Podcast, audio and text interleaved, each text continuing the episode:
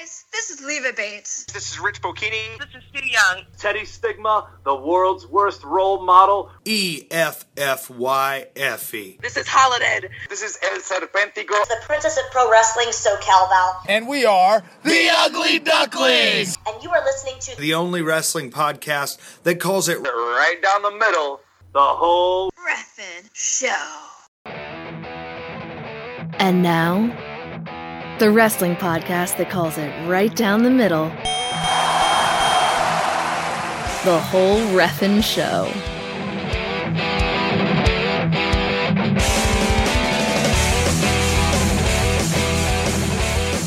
Hello, ladies and gentlemen. Hashtag dear listeners, welcome back to the only wrestling podcast that calls it right down the middle, the whole Reffin' Show. You may have forgotten that, folks, but we have not forgotten you. It's possible you forgot who I am. My name is Perry Smith. And my name is Daryn Beasley, and I will remember you. Will you remember me? I know that's a song, but I feel like there's 90 songs about like remembrance and uh right? Yeah, but that's the really, really sad, like uh Sarah McLachlan one. Oh, that that's oh, okay. Yeah, that's the one. Because I was thinking of other songs Yeah. that sound like that, but don't that aren't that. Because I thought of like uh, I'll like I'll be there for you, which is not I'll remember you, and I thought of something else, but I've already forgotten what I was thinking of. But yes, the Sarah McLachlan Well, one. yeah, well, I mean, and of course, judges would have also accepted Lynyrd Skynyrd. If I leave here tomorrow, Ah, yes. We should have said several weeks ago, and then followed up with, "Would you still remember me?" Would you still download our latest episode? Uh, so yeah, it's been a little while, folks. We do apologize for the uh, the uh, unplanned hiatus. Uh, things got a little busy in uh, personal lives. Also, uh, illness. We were planning to come back last week. Daryn's Daryn lost his voice, uh, which you I you- lost my voice. But you need that. I can't believe that I. you need that to podcast, Daryn. I'm glad you found it. I, I'm very glad that I found it. Uh, it. You absolutely have to have it. The podcast. It would be very strange. Like, I guess we could have done it. It would have just been you talking and respond. If you could read lips, responding to what it appeared you to you on Skype. But then, of course, you can't see my lips Sure. because of my mustache. It would have just been bad, and I think that's probably why we decided just not to do it. Right. Well, I thought maybe you would have had like a bell and you would have like shaken it if you liked something and then and not shake it, I guess, if you know uh, how that works. Like like like You shake it twice if you like it or like shake twice for yes and once for no or something like that.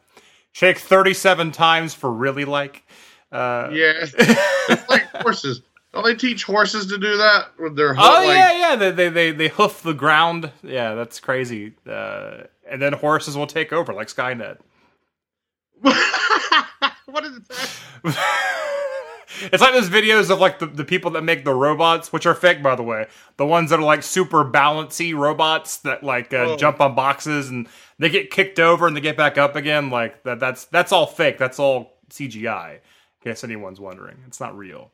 No, it is very real and very, very scary. The ones you can't kick over are the ones that are truly scary. The ones that look like headless sheep, Yes. and like you kick them, and like all four legs move at once, and they like scurry to the side, like they they they they absorb the blow and like maneuver out of it to and not fall. Oh my god. yeah. That is what's really scary. Because they used to, yeah, year like ten years ago, you'd watch it and there'd be an amazing robot, but then somebody would just walk up and like, like savate kick it in the throat, and it would just fall over and be dead forever. Now, Savate kick. very much. No, no, but you but you can't you can't kick it. You can't knock it over. So no matter what kind of kick you throw at it, it's it's not gonna. th- th- those things those things will ride horses into battle against the humans. Um, because like I That's terrifying. well, like I said, the horses are like Skynet now. Um, I, I- I just love that there, there's all these Skynet jokes, but we still insist on making AI anyway. Um, just like, oh, that can't happen. Uh, and now it's like we're gonna make it happen just to prove everyone wrong. Yeah, you know what's really scary to me is like, have you watched any of those videos about like, um, where you if you type uh, it's like some some nonsense words into Google Translate, and it gives you really creepy messages back. That's horrible. Why would you do that? Well, I, I well I know why you would do it because you you're the one that likes watching like ten really disturbing things on YouTube, and then you you get all terrified all night.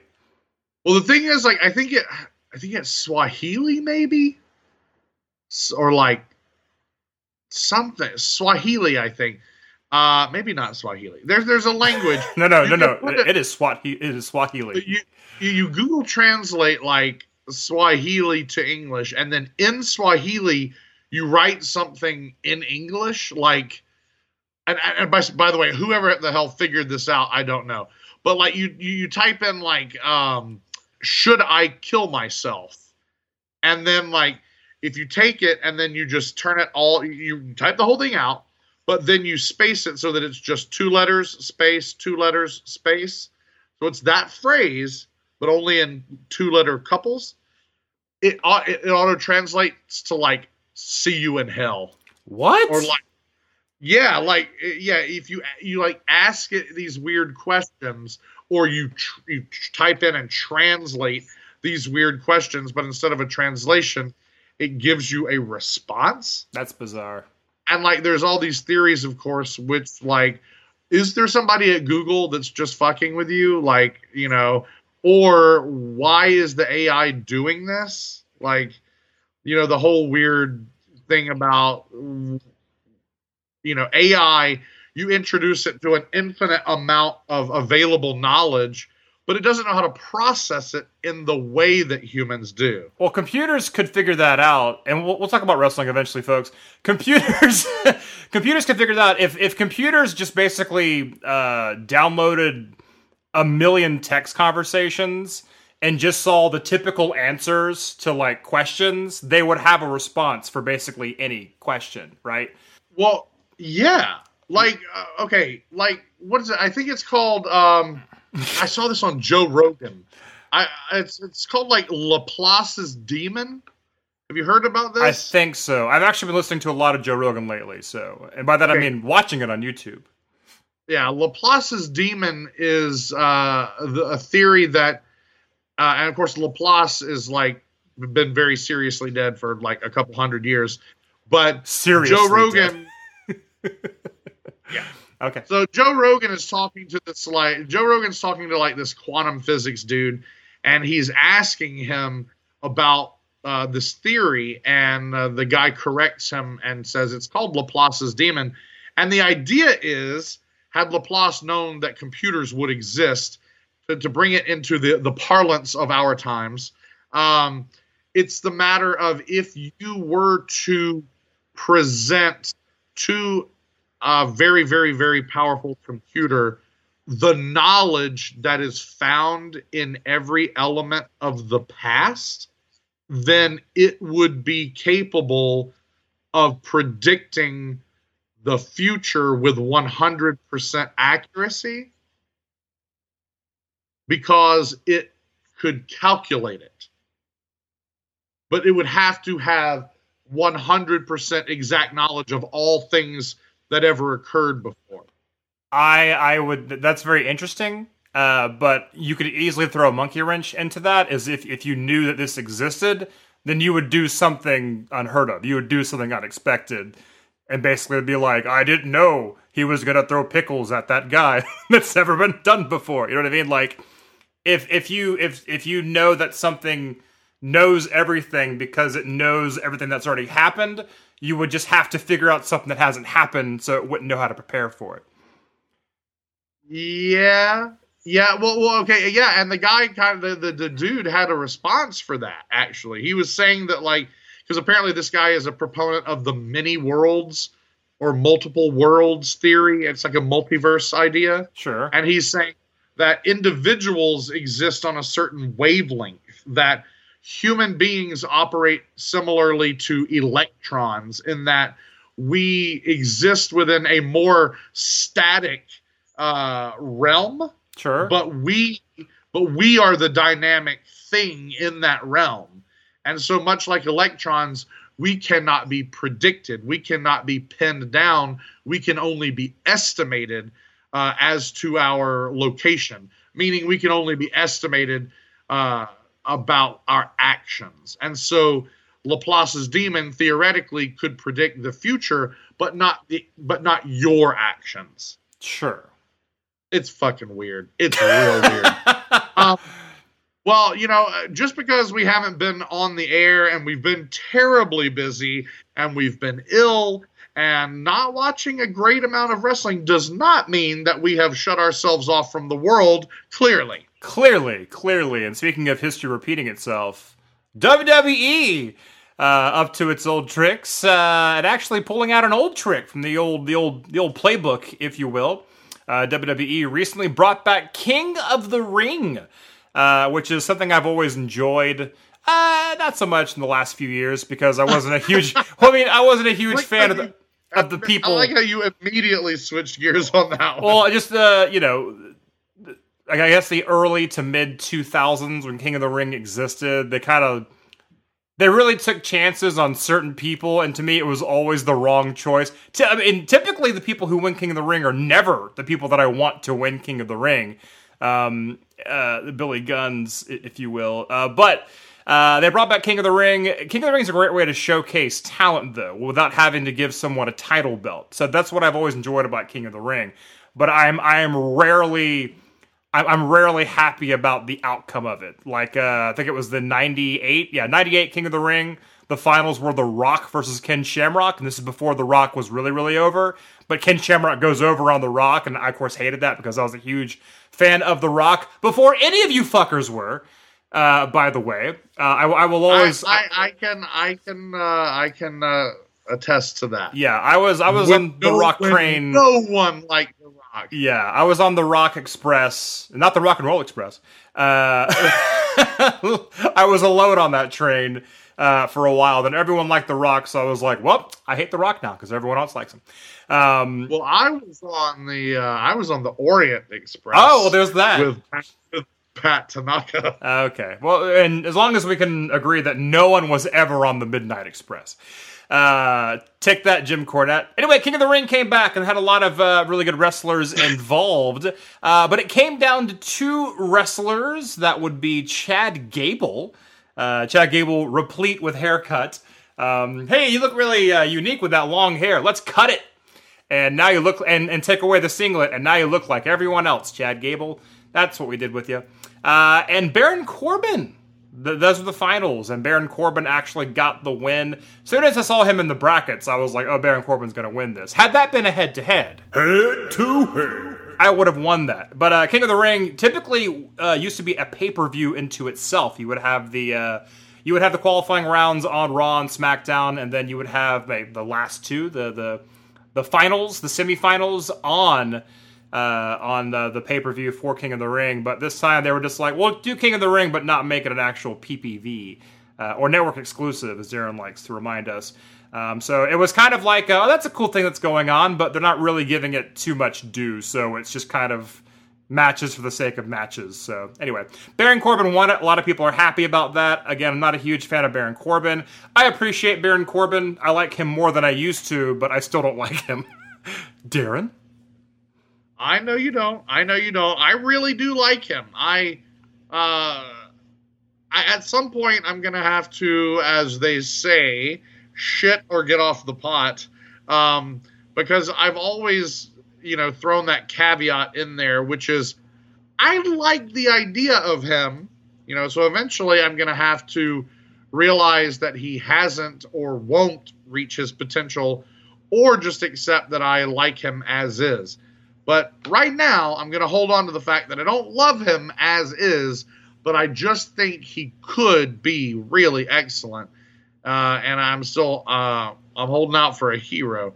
As far as Chad Gable goes, though, man, when they they chopped off his locks and took his half of his clothes away, I didn't even recognize him.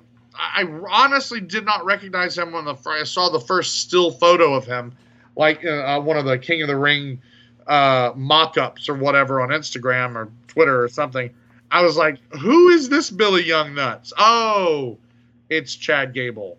Is it? Uh, yeah, maybe.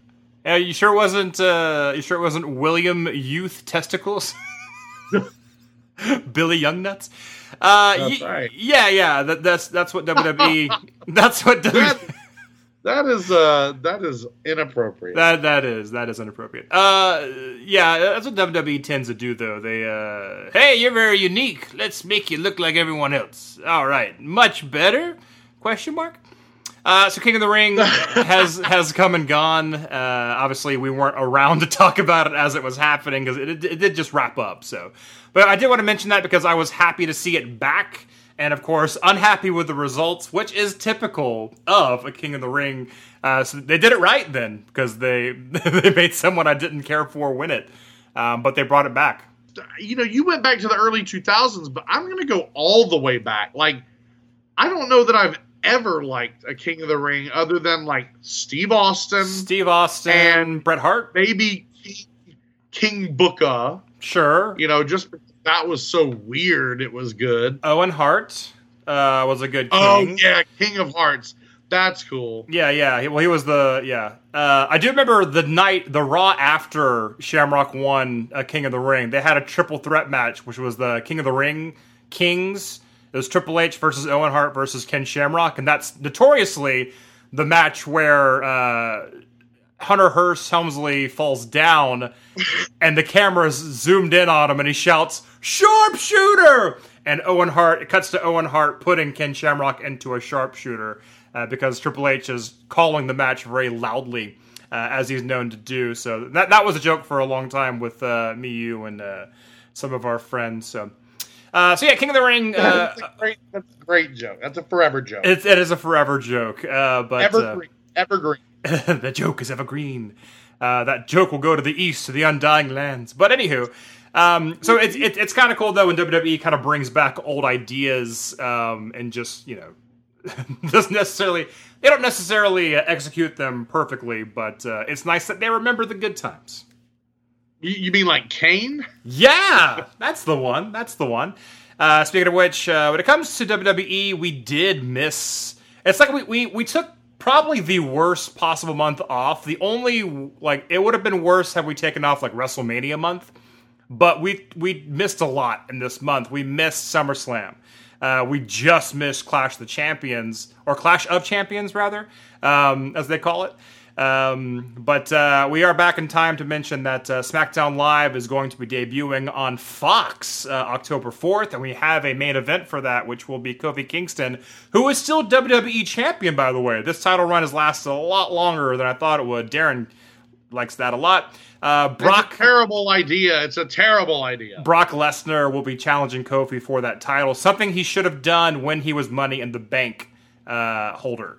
That would have been fun and exciting. Instead, he just lost to Seth Rollins, and mm, I still don't. I'm, I'm not. I'm not even people. I'm not really on board with Kofi Kingston being champion because it's not fun for me. It's not entertaining. I don't care. I, I don't. Uh, I don't understand what Kofi Kingston thinks WWE owes him before he was champion, he, he talked about like how basically he was owed the, the championship belt, and it's like, Kofi, they fed you well for over a decade. You were every other title holder. There's plenty of wrestlers who were never the champion. I just don't understand. Uh, that's one thing I didn't like about Kofi becoming champion was he acted like he he did like. I won't say he's not deserving of being champion, but he was, certainly wasn't owed champion. Kofi Kingston's a phenomenal wrestler. I've always I've always appreciated. Him. I've always liked it. And now the New Day is kind of weird because Kofi's still in it, but he's kind of this separate entity now. It, it, it really did it did bring a lot of things into question for me. Yeah. It did bring anything into question for me. It just solidified the fact that Yeah, no, that's what you just did. yeah, yeah. I just don't like Kofi Kingston. Wow. Well, what I was getting at was I'm not really a huge. I'm not on board with Kofi being champion, nor am I or have I ever been on board with Seth Rollins being champion. Like, just boring. Like, who cares? Well- and we- we have fans right now who are yelling at their speakers, going, "I care. He's my favorite." They're both simultaneously my favorite. They're my Rushmore, well- Max. They're my Rushmore. And and to, to those of you hashtag dear listeners, we still love you. We still love you. Your two dads love you, but you're wrong, and you're part of the problem. Wow. Wow. I guess that means we're the solution. We're the solution. And you you are why we are getting divorced. Oh. It's your fault. It, do, it doesn't Uh, mean twice as many presents at Christmas, by the way. It, it means no presents at Christmas because we're both we're, we're both pretty broke. Uh, so WWE is moving forward. Uh, some changes, but typically it's it's business as usual. Um, the Fox thing is I interesting. will say though, yeah, Yeah. the Fox thing is going to be big. The Fox thing, I think, uh, is going to be big. Now, after two or three weeks, it may completely like fizzle out, but for a couple of weeks, that is that's big, um, because Fox itself is just, it's just going to be a huge. That's just going to be a huge arrival. That's a, it's a splash, if nothing else. And uh, as far as WWE goes, we talked about this when we very first heard the announcement that they were going to Fox, and that was we might truly see a, a, a brand split here, a separation. Um, and that's what I'm counting. Like, that's what I want more than anything. I just want it to be a different product. It doesn't have to be better. I hope to God it's not worse. But as long as it's different, uh, that would just be so refreshing. Yeah, I, I I see what you're saying. I don't know how different you can make it. Uh, I guess the fact that it's debuting and it might have more eyes on it, which I don't see that as possible. Um, because I mean, casual wrestling fans are already going to tune in. They watch it anyway. You know where it is now. Um, it, it, I don't know if it's going to get new watchers because that's I don't think maybe if people are typically watching Fox late at night and leave their TV on, and then all of a sudden SmackDown Live comes on after Jeopardy or whatever the fuck comes on late night on on Fox. Um, probably not Jeopardy. It's Um, not Jeopardy. Oh, it's not Jeopardy. Okay, maybe a repeat of The Simpsons, and then uh, SmackDown Live is here. Blah blah blah blah. They were like wrestling. Um, well, if it's that person, maybe they won't will watch it. But anyway, Do, do you know there's an FXX now? There's been an FXX for a long time. And speaking of Simpsons, the cool thing about FXX was when FXX debuted, they had a Simpsons marathon. And they played every episode of Simpsons. The funny thing about that was that was great until they got past the first 10 seasons. And because because like it seemed like all my friends were constantly watching it, the marathon and quoting it. And then like once you get past the good seasons, no one talked about it, no one quoted it anymore. People stopped watching it because it was like, man, it is not the first 10 seasons anymore. Wow, So man. I was aware I feel like I feel like Teddy Stigma and or Rich Bocchini are on the podcast right now. Oh man, no, Bocchini, he's a ride or die Simpsons fan. Uh, Stigma knows that the older episodes are the better episodes, but uh, Bocchini, man, like I said, he's ride or die. He's wrong. He's part of the problem, and he's the reason why uh, the daddies are getting uh, divorced. But uh, anyway, uh, so speaking of uh, wrestling on television, uh, SmackDown Live might be moving to Fox, but NXT moved to USA. In fact, they had their very first episode, two hours of NXT. You and I have talked about that for a long time.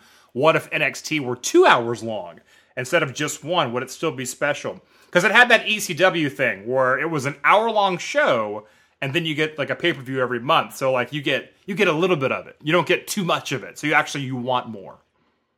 Oh, for sure. Um, but I'm okay with two hours of NXT, and I'll tell you why. Because that roster has gotten so bloated because of the homegrown ta- quote unquote talent um, that has been floating around in Orlando for years at this point. Oh sure. You've got you then you've got uh, you know indie talent who floods in like uh, you know your your Matt Riddles and your Adam Coles and uh, you know Fish and O'Reilly and, and all that stuff and then of course before them you had you know Shinsuke and Balor and and, and Kevin Owens uh and even now, even now, the indie talent like um, Trevor Lee, who's now Cameron Grimes, and Punishment Martinez, who's now whatever he is, and then you also have like you and I frequently talk about the like 45 ex NFL players uh, with, that with, they've signed with, with, with their new weekly gimmick. Um, yeah. and then like okay and then it's like you know occasionally they'll make reference to Babatunde and it's like what does he do every day? Because like does he have like another job? Because you know and then and then like you know oh here's Dan Matha for the 10th iteration. Here's uh what's the dude who uh, uh, Riddick Moss. Yeah, yeah. you know, here, here's the 14th repackaging of Riddick Moss and the 21st repackaging of Aliyah. Yes, yes. He said 21st, and I was like, oh, he's got to be talking about Aliyah. Yes, he is. And now you've got people like uh, Breezango back in NXT. They're talking about sending even more people back to NXT. Lio Rush. got- Lio uh, Lio Rush was on the uh, NXT episode uh, on That's USA. right. So that yeah, I mean, getting called back to NXT. Well, getting called back to NXT is not a bad thing all of a sudden, and now getting called up to like 205 Live is a bad thing. well, but now 205 Live is getting shuttled into NXT. Yeah, and there's the bleed over from NXT UK. All right. Now, had the show remained one hour, I would really be upset about the last 45 seconds of what I just described. With a two hour show, all of a sudden, I think that can be kind of badass. sure. No, I was If gonna. they'll actually do it, not take a 50 man roster and still only highlight 10 or 12. Sure, man. NXT mainstays, some older talent coming back to NXT, a giant roster of cruiserweights, some international talent checking in. Man, AEW, you just got out nitroed. Exactly. Yes. Exactly.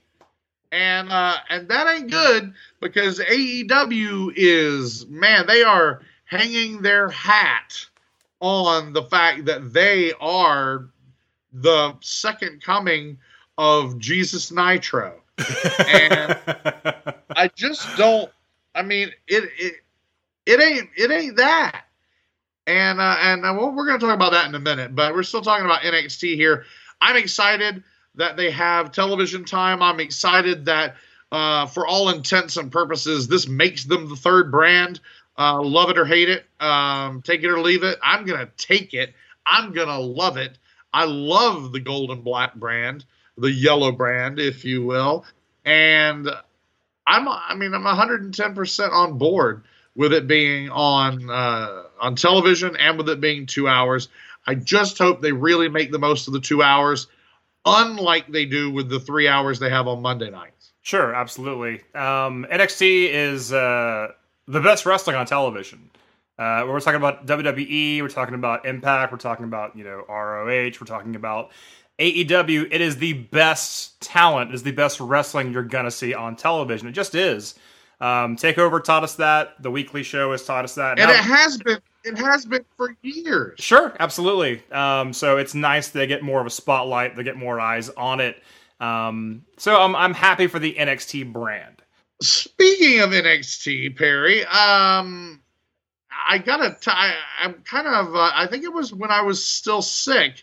I got a text message uh, while I was asleep. I was kind of drowsy, and I woke up like really. I mean, I get up very. I usually get up at 4:35 a.m. in the morning, Which is why I knew. but I which is why on I texted you because I knew you'd be awake. but I think like on this morning I was up even earlier because I think it was probably around 3:30 a.m. Uh, Eastern time when I woke up and saw a text from you that said like call me I have to tell you this story. Um and as it turns out it has everything to do with NXT. So would you please share the story with our hashtag dear listener? Sure. Uh, this is this is something cool that happened last week. Uh, I guess midweek last week, maybe Wednesday or so. Uh, so I, I went to my uh, one of my favorite one of my favorite diners here in the uh, the greater Burbank area of, uh, of California, somewhere I typically go. And uh, it was late night. I- I'm a guy who likes to go out late night and drink uh, five or six cups of coffee. Uh, no, I don't have problems going to sleep. Uh, but if I don't drink the coffee, I get really, really sleepy at about uh, nine or ten. Uh, just so you know. Um, so I go there by myself. Typically, I go with my roommate, who was not feeling up to it this time. So I go in. The place is typically empty. Um, it's one of the few places that's actually 24 hours in that area. Um, but I go in there and I sit down in my booth, and about two booths in front of me is uh, what I think is a couple. It's a man and a woman, and they're they're facing in my direction. I noticed when I walked in, they had a laptop. They had like a script open, and that's kind of typical of Burbank. And you don't really think twice about that kind of stuff. People, you know, write movies here all the time, TV shows, whatever. It's not a big deal. But I sit down and I look up at the guy. They, are they are they like, hey, here's my spec script? No, basically, yeah, yeah. The Three's Company reboot. It's my pilot for Four's Company. Yes, uh, that's exactly what it was. That's the end of my story. Way to ruin it, that that person was later charged with lewd and lascivious conduct. but his spec script was picked up. Uh, it will be made. The pilot will be picked up. Anyway, um, so I noticed the guy, and I'm like, oh, that guy looks kind of familiar, but I can't quite place it. So I'm sitting there, and I order my food, and I know the server, and we're talking for a bit, and she leaves, and I hear the guy talk some more. I notice he has an accent. And I'm like, okay, now the guy definitely sounds a little familiar, but I can't quite place it. Then all of a sudden I hear, because because he's like, eh, like you can tell like him and the woman are like kind of studying like what I think are lines, and which kind of are lines, because all of a sudden I hear him go, blah blah blah blah blah, blah uh, the Street Profits, uh, Bobby Fish, and uh, and I'm like, okay, wait a minute, he's talking about NXT. Oh my god! And I grab my phone and type in on Google search Nigel McGuinness to, to refresh my memory of what he looks like, because typically you only hear his voice on uh, NXT programming. Uh, but yeah, it was Nigel McGuinness, one half of the commentary team for NXT. And you never do this, by the way, if you see someone famous out in public, and you know the the restaurant's bit is pretty much empty. But I still just went ahead and said, "Oh my God, are you Nigel McGuinness?" and he looked up at me and smirked, and the woman he was with, uh, kind of like put her put her you know her her eyes down, like here we go.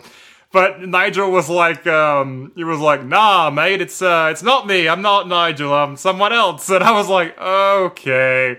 Well, if you aren't, sorry to bother you, but if you are, hey man, you keep up the good work. And he laughed. And he was like, "Yeah, it's me. You know, I'm in town studying for the big show next week." And he was just basically just like running info about every performer on the show. Like, you know, uh, tell me about the Street Profits. Well, it's you know Montez Ford and it's uh, Angelo Dawkins. They won the title belts. Blah blah blah blah. You know, have Dakota Kai. Blah blah blah. So I talked to him for a second, and I was just like, "Oh, so you're doing the you're doing commentary, you and Mauro?" And he's like, "Yeah, it's me and Mauro and Beth Beth Phoenix." And I was like, "Oh man, Beth Phoenix, like." And I, I said something I also should not have said, and I, I do this way too often when I meet famous people. it said like, "Oh, great, Beth Phoenix works really well with you guys." She didn't work well at all when she was with Renee because they're both Canadian women and they sound identical. But with you guys, it's perfect. And he laughed at that and he was like, "Yeah, I think so." Yeah, blah blah. And I was like, "Okay, well, sorry to interrupt you guys, but you know, just had to I had to, to say something because you're talking about Street Profits and you're talking about the Undisputed Era. It was to kill me if I didn't say something." I was like, "Oh, that's fine." So I go to I eat and they're they're still studying. I, I can hear. You know, he's like he's saying like, "Oh, so and so did something." He's like stumped on something, and I know the answer, but I'm not saying anything. Um, you know, but eventually he's like, uh, "Hey, mate. Hey, well, what's your name?" And I'm like, "Oh, I'm Perry." And he was like, "Oh, Perry. Uh, we have this guy named Cameron Grimes, right? And uh, he was trained by the Hardys. He's been wrestling since he was like two. I want to say, I want to say like, but he didn't learn how to do something until the age of three. Like, like a, like what's a really complicated wrestling move? Like, uh, and I was like, uh, I don't know, like a, like a shooting star press or a, like a corkscrew plancha. And he's like, oh, that could, that could work. So he wanted to have like a line. I have, I don't recall if he actually used the line or not, but I was trying to help him figure out what's a complicated wrestling move to use for this joke. But because the, the girl he was with is like, "What you have is fine." He was like, "No, no, no, we'll, we'll, get it." And like him and I were like trying to break like the best joke or whatever.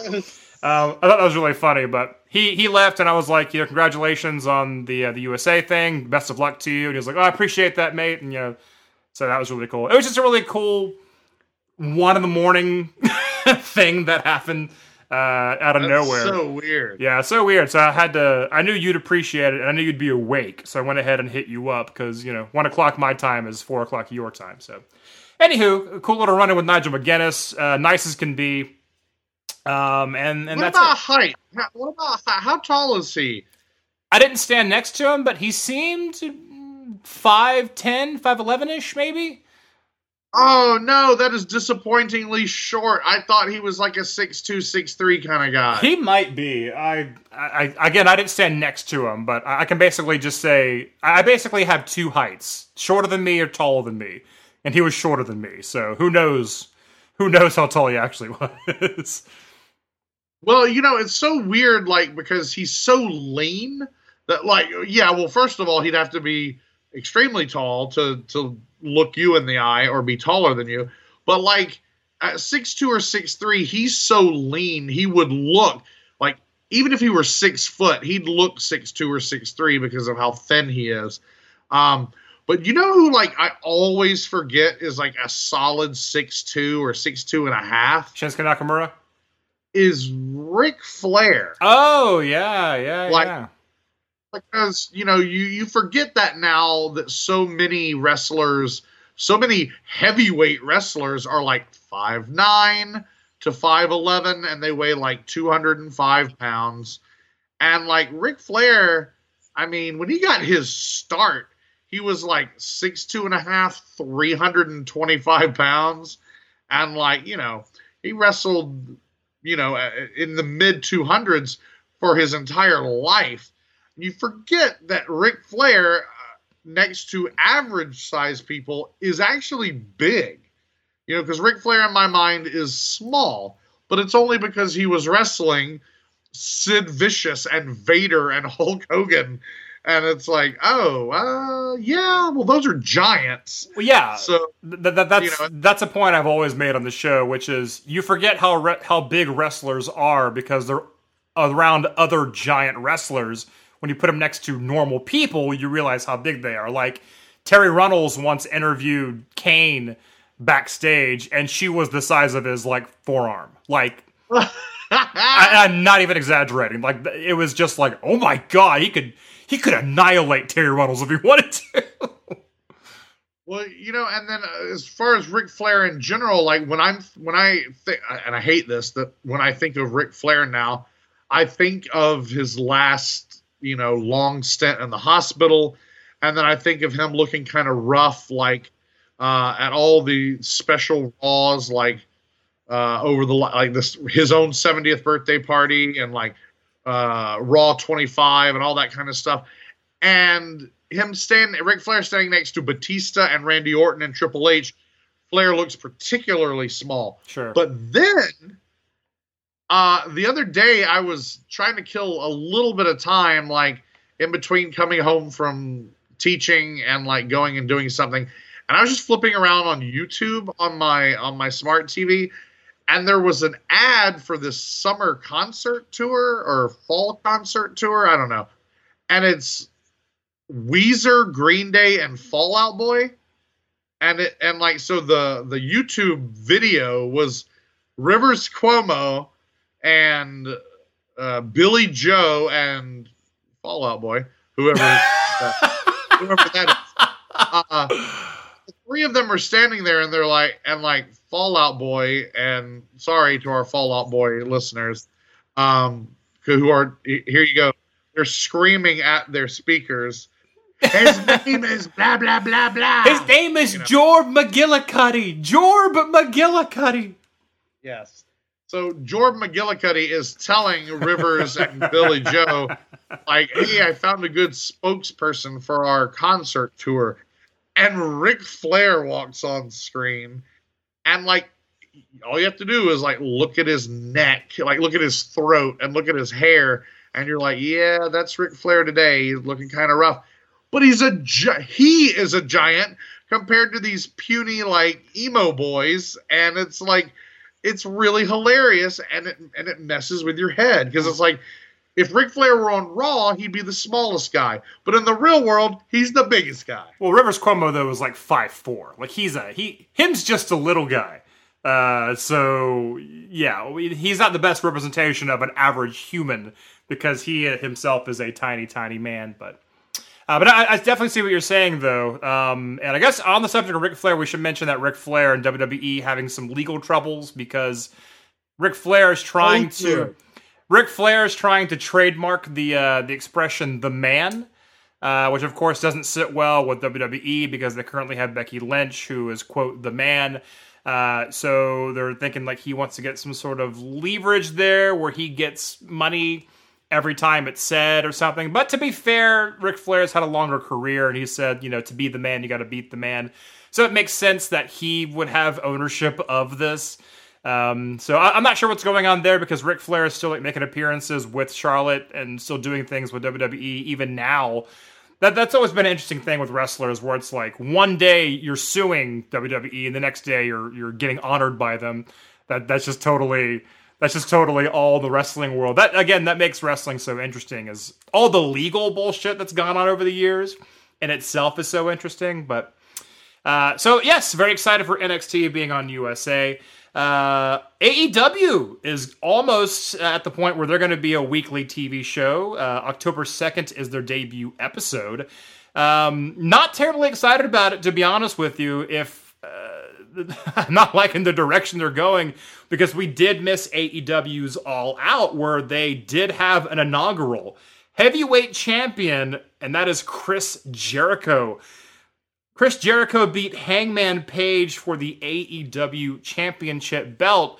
And the thing about that is that was the wrong move.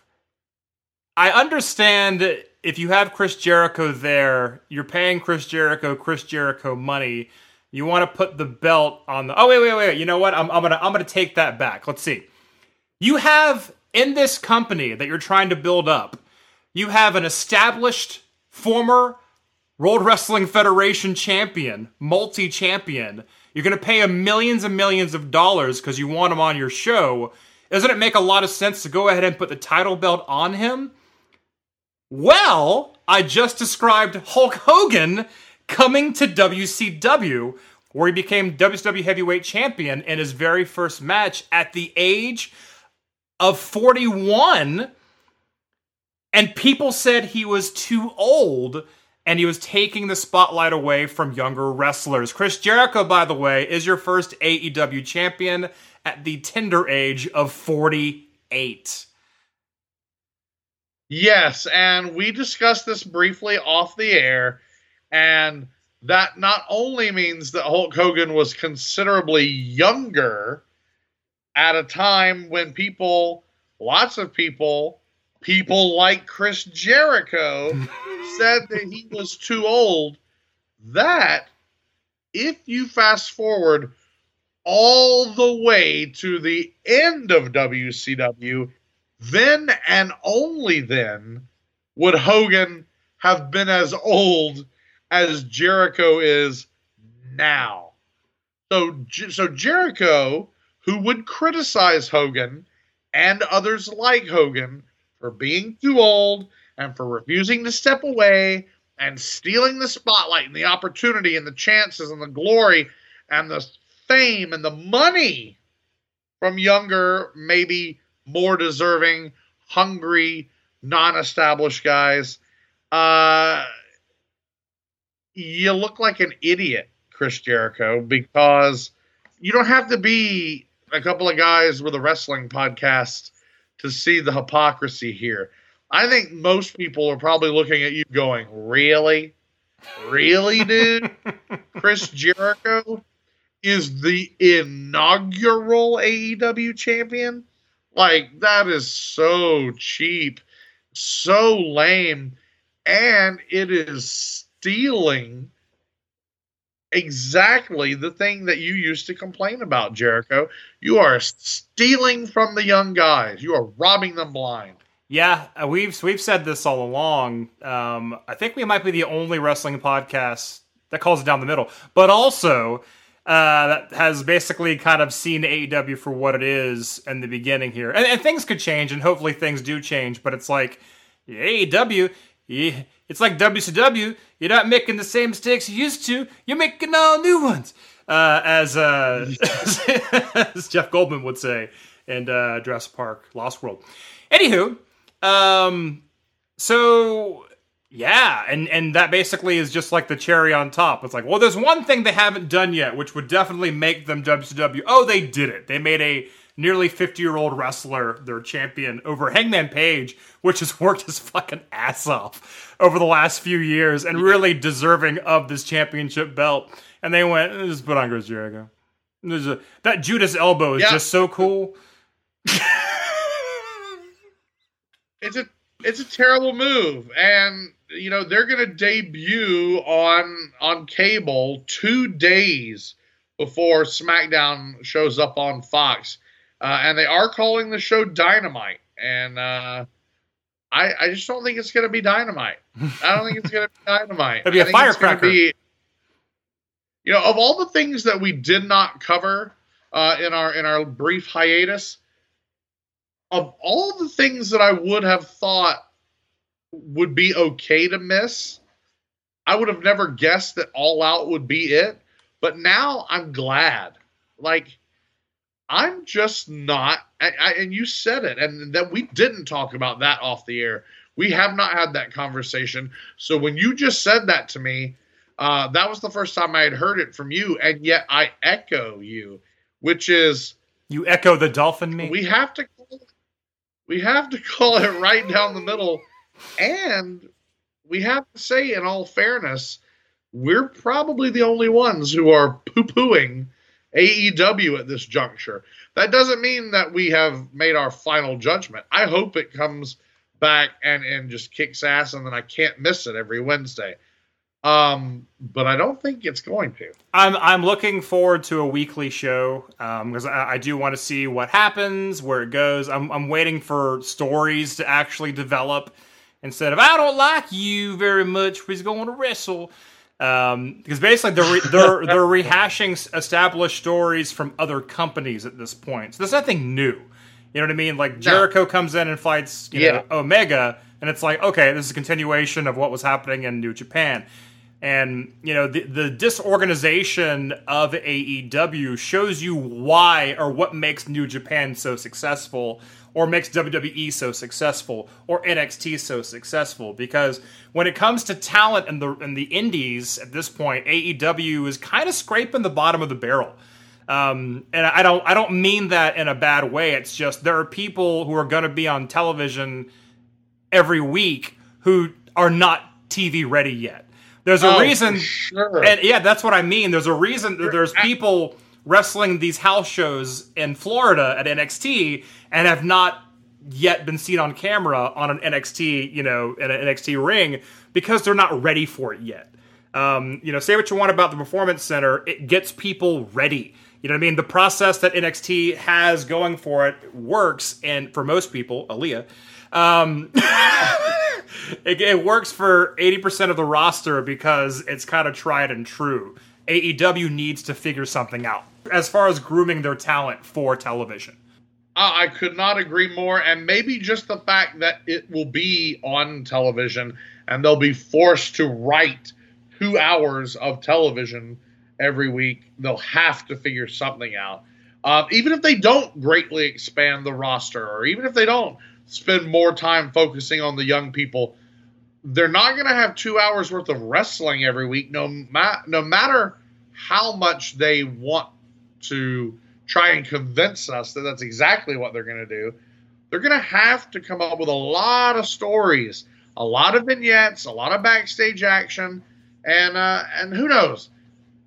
It might be the like the the neo formalist poet who needs the structure, who needs the stanza, who needs the soliloquy or the sonnet, who needs the sonnet form or the haiku. Maybe when they're forced to do that, the AEW writers, they will. Sure. one can only one can only hope. Yeah, but now it's like, okay, you can't just do fun things with your your top 10 guys.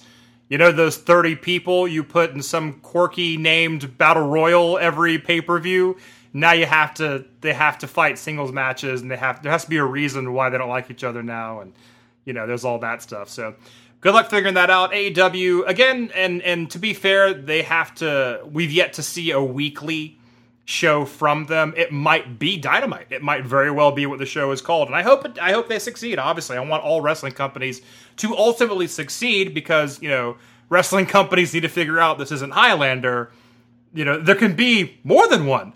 Uh, and everyone just watches everything, especially now. You can record everything. There's so many ways to record every show and watch it and binge it, whatever. But Anywho, all the best to AEW. I'm not liking where this is going though, with Jericho being champion. Uh, it seems absurd, almost as absurd as Chris Jericho taking that AEW championship belt with him uh, in a little limousine ride to a Longhorn steakhouse, uh, and leaving the belt in the limousine and it being stolen uh, from the limousine. Uh, but the AEW champ that happened. Uh, the AEW championship was recovered by I think Tallahassee police. Um, I'm not. I don't remember the story's details very well anymore, but I do know the belt was stolen when Jericho went to it. Uh, went to a Longhorn Steakhouse, which I get it. I get it, man. Um, but uh, it was it was recovered, so the belt's back. I think they're trying to play it off. They're trying to Montreal screw job this one, where they're trying to play it off as something that did happen, but oh no, it, it didn't happen, It- or oh it happened quotations. Um, but it's like nah, that actually probably just did happen. Um, so anyway, best of luck to AEW. So much, uh, so much talent there. I really hope they find a way to showcase the talent properly. Speaking of the Indies, Daryn, we missed a lot of shows. We missed a lot of hubbub. We missed a lot of brouhaha. But worst of all, we missed a Fest Wrestling show. Ah. now I have to tell you, uh, uh, you know, no offense, but you have missed several uh, since your return to Los Angeles. But for me, being only an hour and a half away, there's no excuse. And even though I was sick as a dog, you know how dogs get sick, right? Right. Uh, I still almost went to this show, even though I could barely stand up. So that should tell you just how incredibly sick I was that I was, oh, I was so excited. I wanted to see the show. Uh, we haven't missed a show in almost three years. And I just really, really wanted to be there, but I didn't. I did not make it there. I was so sick. I spent uh, that night and the next day and night uh, on my couch with a washcloth on my forehead and some uh, chicken broth in my belly, desperately trying to get well enough to go back to, to school to Sure. teach. Sure.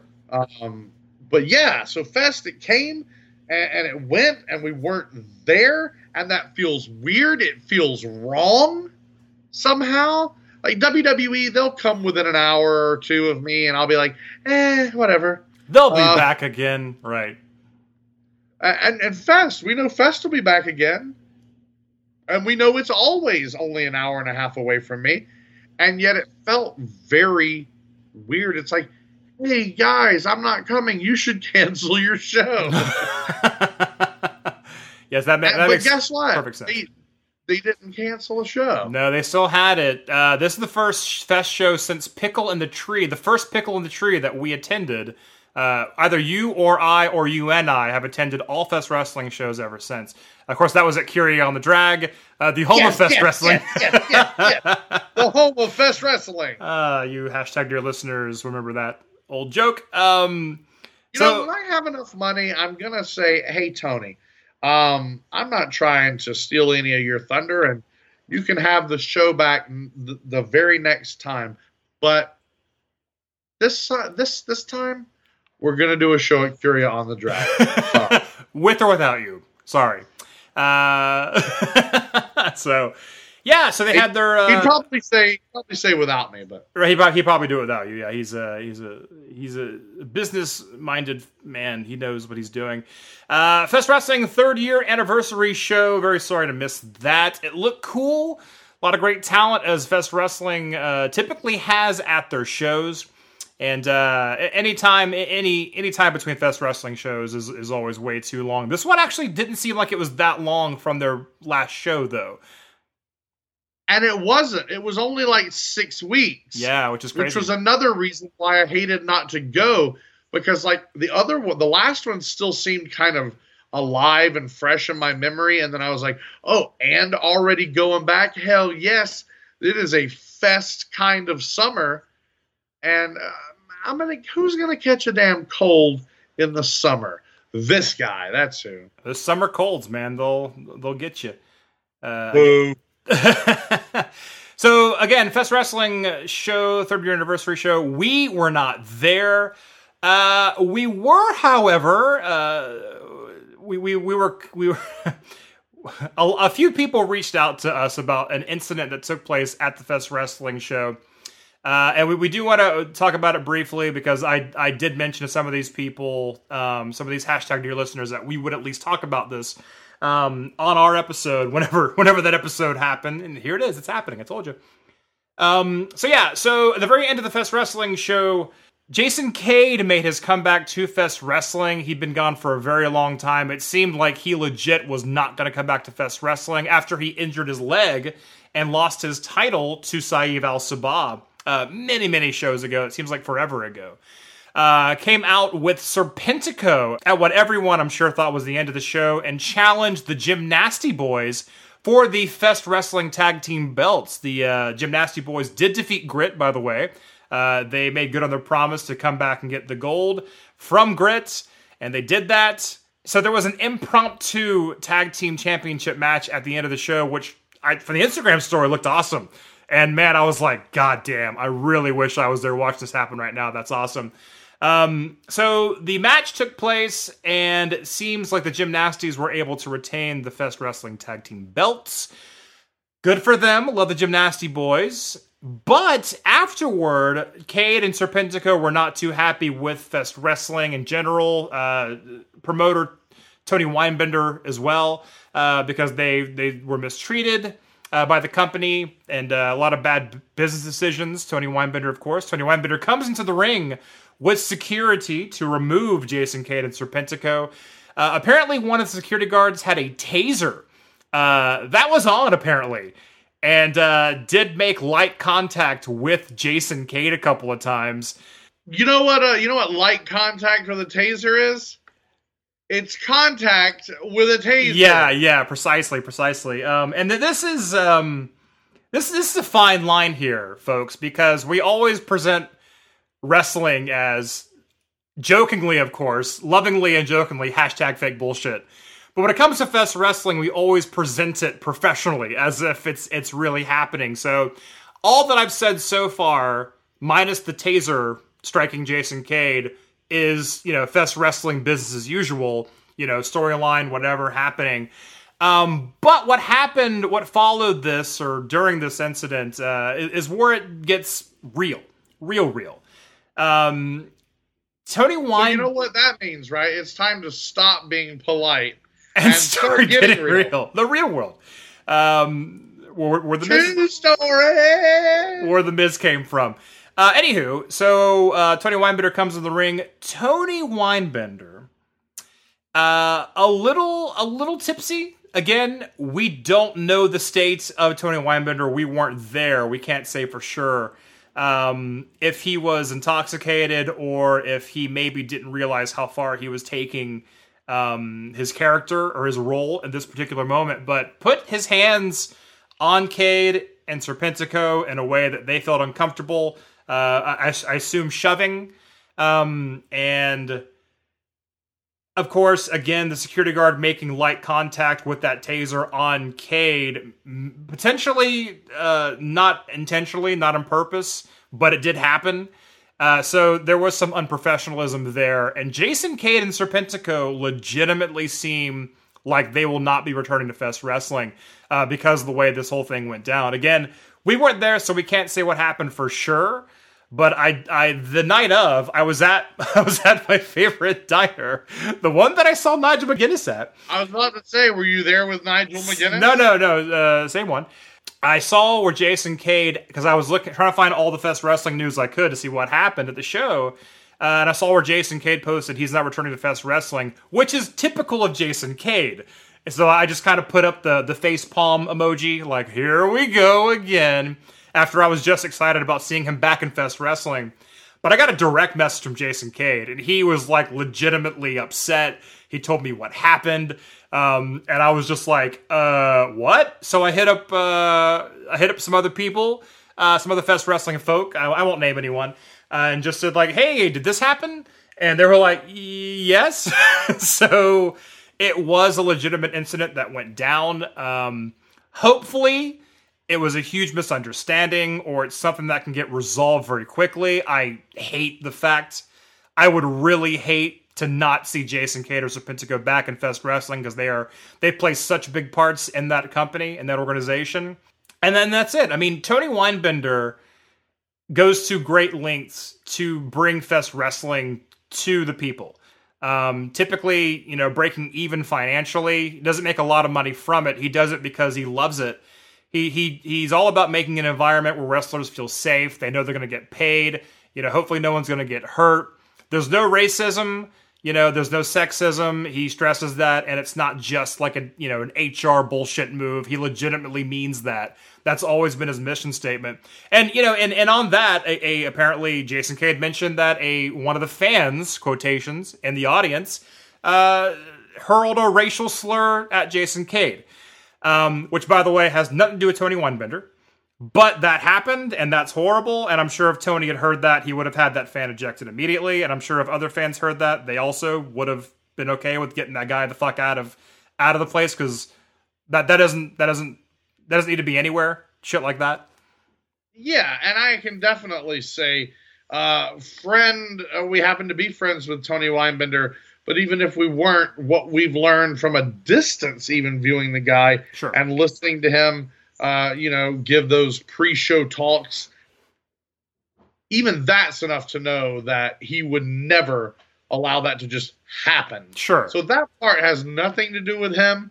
And I, I, I know you've already said it a couple times, but I'm going to say it. I'm going to add to it just to stress the fact that these are this part about Fest here because we weren't there is purely hearsay. Sure. It is it is not free from bias. It is not objective. These are this is information that we were sent by involved parties who were concerned about their careers, about Fest Wrestling, and about, you know, and and by virtue of them being concerned about that, they they understood and they came to us because they understand how much we are impacted by that and care about that. Absolutely. Jason Cade gave me a full report, and it would have been like four in the morning his time, the night of Fest Wrestling, uh, about you know what went down. And we're talking about Jason Cade and Serpentico and Tony Weinbender, and these are all people who have been on our show, who have all given us their time, and you know we can't ever say thank you enough to them for that. And so I, I don't want to point fingers, and I I, I don't want to shame anyone, but I'm basically reporting this as a wrestling news story that we happen to have first-hand knowledge about. You know, again, we weren't there to say exactly what happened, but you know, we're getting reports and, and it seems like this is what happened. So again, I just want things to get resolved. Um, and I, I want to see the air get cleared up between all these guys. Again, I, I, I love Fest Wrestling. I mean, everyone who listens to the show, we, we always talk about Fest Wrestling. This is the first time we didn't have a preview show going into Fest Wrestling weekend and a review show after Fest Wrestling weekend. Um, and that kills us alone. But hearing about this incident taking place just hurts our hearts. And uh, like I said, I hope it was a misunderstanding. We hope things can get better. And uh, we hope to see Serpentico and Jason Cade back in the ring. Uh, if Tony's got any kind of issues or problems, we hope that he can get them resolved. And uh, that we can only hope for the best because we love Fest Wrestling, we love Tony Weinbender, we love Jason Cade, we love Serpentico, and, and that is that. We don't love that fucking asshole uh, saying shit to Jason Cade, and we hope that guy never comes back to eight seconds, uh, or Florida, or Earth. Uh, we hope he is ejected into the stratosphere. Well, I couldn't have said it better myself, and uh, I just uh, hope that it's. I hope that all the mess just is gone when the dust settles. Absolutely. I don't want anybody hurt. I don't want any feelings hurt. I don't want money lost. I don't want fans disappointed. I don't want company directions compromised. Uh, you know what I mean? It's just Fest is such a beautiful, wonderful thing. This was devastating news to hear. Whoever is to blame, if everyone is, if no one is, if a certain one is, Sure. I don't care. It just sucks to hear about. Um, because I'd much rather have just heard how awesome the Effy versus Simon Grimm match was Sure. or how cool it was to see the Gymnasty Boys return, or you know all that stuff, all that stuff that makes Fest worth giving up everything except for a terrible summer cold uh, for to, to go to go see. And if I knew that that were, uh, you know, compromised in some way, uh, and might be affected thusly going forward, you know, that is just I don't I mean I really fingers both both sets of fingers crossed that that's nowhere near what's really happening. Absolutely. It's uh it, it puts a dark cloud over the show. It's it kind of reminds me of the Rich Swann Su Yung incident that took place at slash after our Fest Wrestling show. So it's kind of like that. It's like uh you people are pretty dismissive of indie shows, but you forget that like these are fucking wrestlers. These are the fucking future of wrestling. Um, Yep. And uh, you might not care about them now, but you probably will give a shit when they're on your television and you're rooting for them and you, you didn't realize they were at this local show that you could have paid, you know, 10 bucks for and went and, and saw them in like, you know, the early days or whatever. Their loss. Absolutely. So, you know, I guess the message there is is support your local indie shows. Um, but again, as far as this Fest Wrestling show went, we weren't there. Uh, but we really hope whatever happened uh, gets sorted out and uh, and you know in due time. So that's all we can say about that Fest Wrestling. We were sorry to uh, to have missed you. Happy third year anniversary, though. Speaking of three year anniversaries, Daryn, it's ours. Oh my god. I know, right? Uh, our very first episode, our introduction episode, which I would sh- I, I would not want to go back and listen to now, um, was uh, it debuted on the 22nd of September 2016. The Distant Pass, back when everything was black and white. Daryn, uh, there was no color back then. I, you're right. Yeah, remember that? The iPhone 6 was new. yes. Is that is that before they skipped seven, eight, and nine and, and just created the iPhone ten? Well, yeah, uh, yeah, sure. I still have a six. My phone is it dies within twenty minutes. It's like, hey, hundred percent. Oh, 5 percent. Um, so happy three, happy three year anniversary, Daryn. We typically only mention the milestones. we only mention the 50, 100 episode. You know, we're we're slowly creeping to one fifty. Maybe we'll talk about that milestone, but. Yeah, year wise, we we we are right now at our third year anniversary. So uh, we made it back in time to say, "Hey, happy anniversary, us!" So way to go, Daryn. Well, you know what it makes me think of? It makes me think of when uh, Fred Flintstone and Barney Rubble and some of the Water Buffaloes all gather around to play Happy Anniversary to Wilma. Uh, Wilma, what's her last name again? Oh God damn it! Apparently, it's Slaghoople. Yes. Yes. Wilma Slaghoople Flintstone was regaled with happy anniversary, happy anniversary, happy anniversary, happy anniversary, happy, happy, happy, happy, happy anniversary. and that's the way I feel. I don't think we introed what number it was at the beginning of this episode, did we? Uh, uh well, it is episode one thirty six, uh, or thirteen six.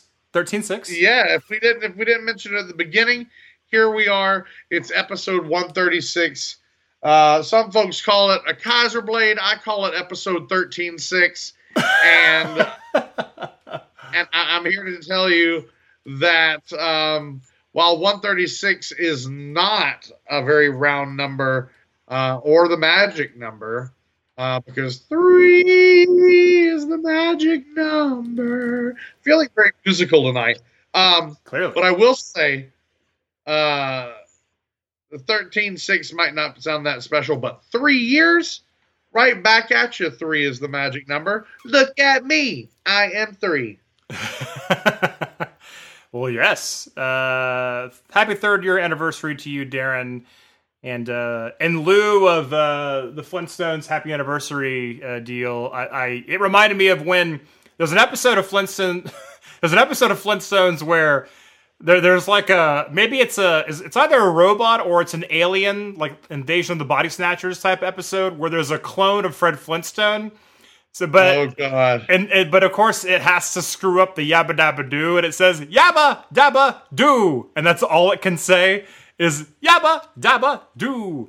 Um, yes, that makes me laugh. It reminds me of a joke I have with my friend Brian, where there's a there's a perfect android of Ric Flair, but the only thing wrong with it is instead of it saying woo, it says wow. wow. Uh, I love it. I love it. It's brilliant. you see, the, the joke there is they get the easiest part wrong. Everything else is perfect except for the easy thing. Uh, comedy. Anywho, happy uh, Comedy, uh, comedy. comedy, Comedy. Don't you understand, folks? Yeah, you're going places, kid. Our show's a, a lesson in comedy and also sometimes wrestling. So, welcome back, folks. I hope you will uh, keep coming in, keep checking in with us every week. We'll be back next week, we promise. Oh, God, now we definitely have to be back next week, Daryn. Well, we will be because this was so much fun. This made my week to be able to, uh, you know, it, it's like riding a bike. You, you don't forget, um, or at least you don't forget in like four or five weeks. Well, that reminds me of the last time I rode a bike, and I realized it had been years since I rode a bike, and I legit forgot how to ride a bike. And I immediately thought, you're supposed to remember this no matter what. Um, so, fuck that True. saying. fuck that saying. Uh, but that's kind of a quick roundup of all that's going on in the wrestling world, folks. Uh, just kind of a roundup, uh, quick summary episode here. We're checking back in with you guys. Remind you that we are still around. Still called it Right Down the Middle, and the only wrestling podcast calls Right Down the Middle. The whole reffin' show. And uh, will you be back next week? Are you happy that we are back? Are you happy that this is our third year? Let us know. There are a lot of ways to let us know. Find us on Twitter at Refn Show Podcast. That's R E F N S H O W P O D C A S T. Find us on Facebook, like and share. We would appreciate that. You can send us a Gmail if you wanna. The whole Refn Show at gmail.com. T H E W H O L E R E F N S H O W at gmail.com. Or Or always, we're on Instagram. Instagram, I have to admit, has taken a hiatus right alongside the podcast itself, but it will be back with a vengeance. It will be back in black. It will be back like a vertebrae, uh, and perhaps better than ever.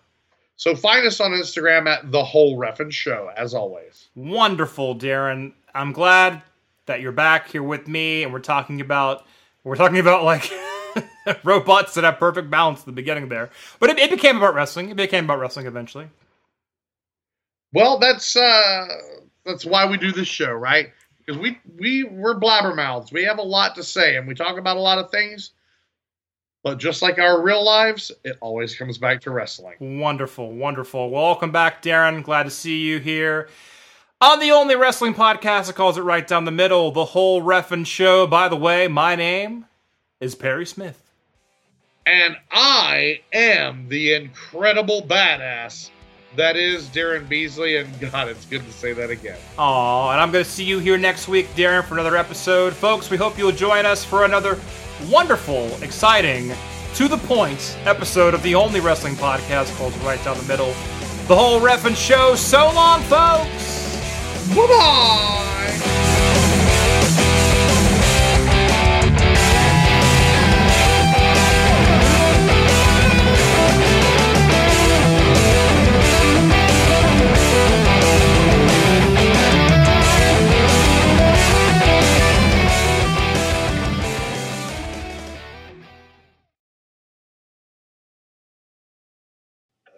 anniversary, happy anniversary, happy anniversary, happy anniversary. Pour a cheerful toast and fill it, happy anniversary. But be careful you don't spill it, happy anniversary. Oh, happy anniversary, happy anniversary, happy anniversary, happy anniversary. Yabba, yabba,